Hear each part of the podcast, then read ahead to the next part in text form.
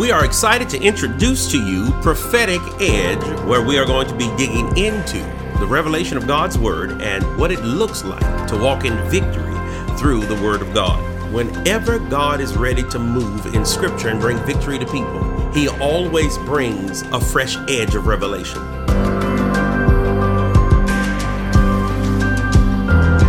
One of the great things that I love about God is God is consistent, He is revelatory, and He is powerful.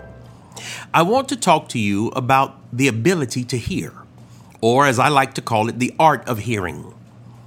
As we spend time together in the next few seasons in the Word of God, you're going to discover a few things about me. Number one, I love the Word. The Word of God is the treasure that God has given to mankind. The second thing you're going to find is I love spending time with God's people. This is not laborious. It is not wearisome for me. To spend time in the Word of God has been my joy for almost 30 years. For almost 30 years, I have walked in the nations, um, hearing the voice of God and sharing it with God's people. I love the Word because the Word is our foundation. Without the Word of God, there is no clear way to know the voice of God when you hear Him. And so it is not just the prophetic that we want to introduce you to, and it is not just the Word of God that we stand upon, but it is a beautiful marriage of the two. That when you hear the written Word of God, it should excite you to the place that it opens your ear to hear the spoken voice of God. For without the Word, we cannot know Him. And without his voice, we often miss divine opportunities. So let's look at something very simple. In Isaiah chapter 55 and verse 3, Incline your ear and come unto me. Hear, and your soul shall live. And I will make an everlasting covenant with you, even the sure mercies of David. What a magnificent promise God says to us. But the thing that I want to grab hold of is incline your ear and come to me. Hear, and your soul shall live. The magnificent thing about God from the beginning of time until the end of Revelation is there is a phrase, an image, a symbolism that cannot be ignored and should be greatly grasped. Over and over, God speaks to man, and the one phrase we see repeated in Revelation is the ministry seen in the life of Jesus. It is the impact carried by the prophets. It is the lifestyle seen in the patriarchs. What is it? He that has an ear, let him hear what the Spirit is saying to the churches. Whoever is born again, whoever is part of the covenant, that's why I pulled this from the Old Testament. God declares in the covenant, He says it in the New Testament, and it is revealed by the power of the Holy Spirit. God is looking for people who will listen to Him. Incline your ear, listen and hear. So, what is our requirement? Very simply, you cannot have a relationship with God without stopping your world long enough to let His voice be louder than the noise of the earth. Incline your ear. Second, you cannot value God's voice until you know His voice different than your voice and the voices of all those around you. So, how do we learn the voice of God?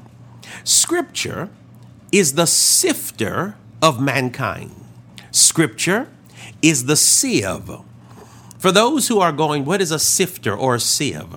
If you've ever seen your grandmother or your mother make a cake, they did not make that cake without a sifter.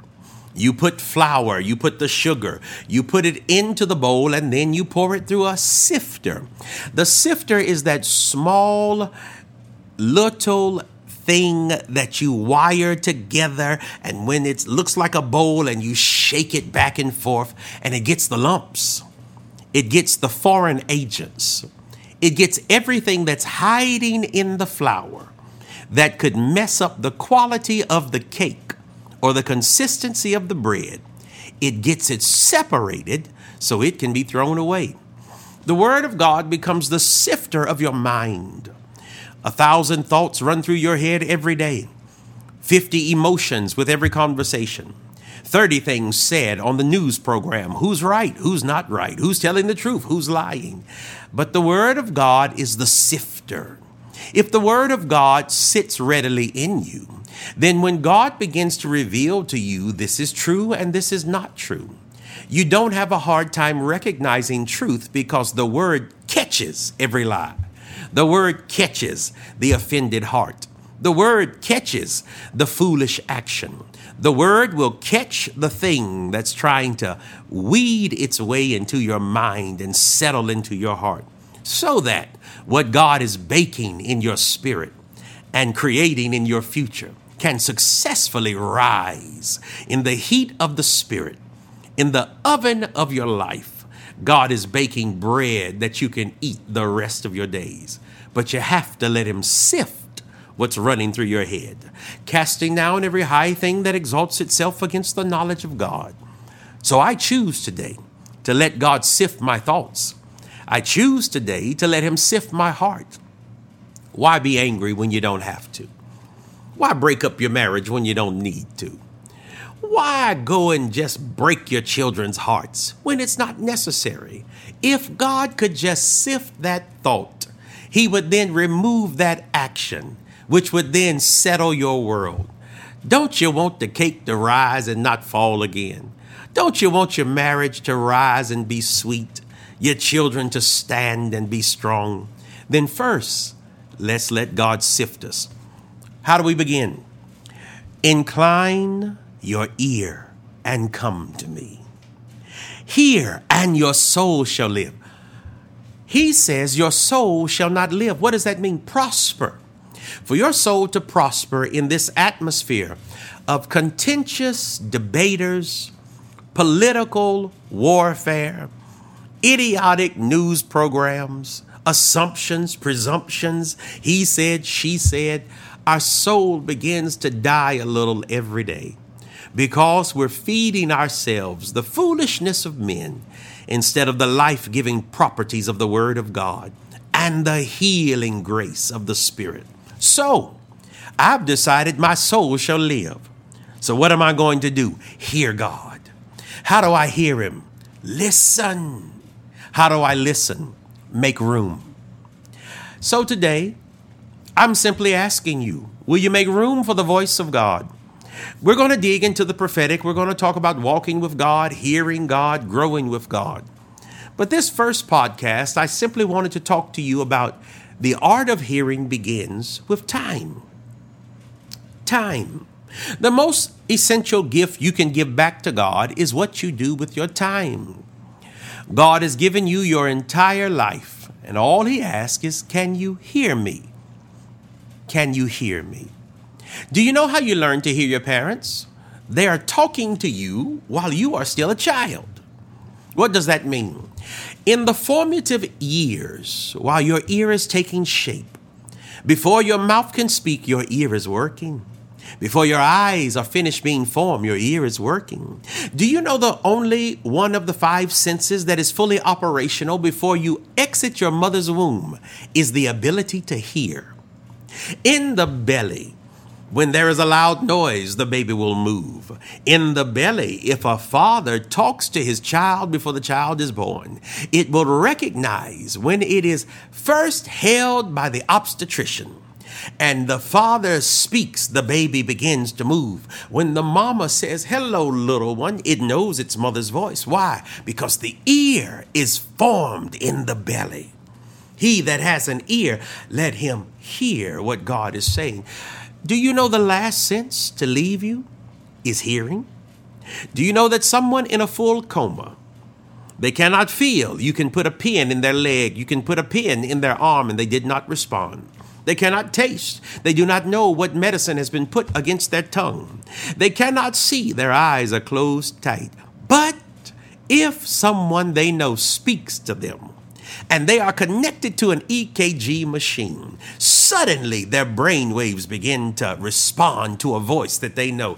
So the first sense that is operational and the last sense to cease moving is the ear. He that has an ear. Let him hear what God is saying. Why do I say that? Just very simply, today I want to remind you for every believer that hears this, for everyone that wonders, can I hear God? Of course you can. Your ear was working before you knew Him, like a baby in the womb.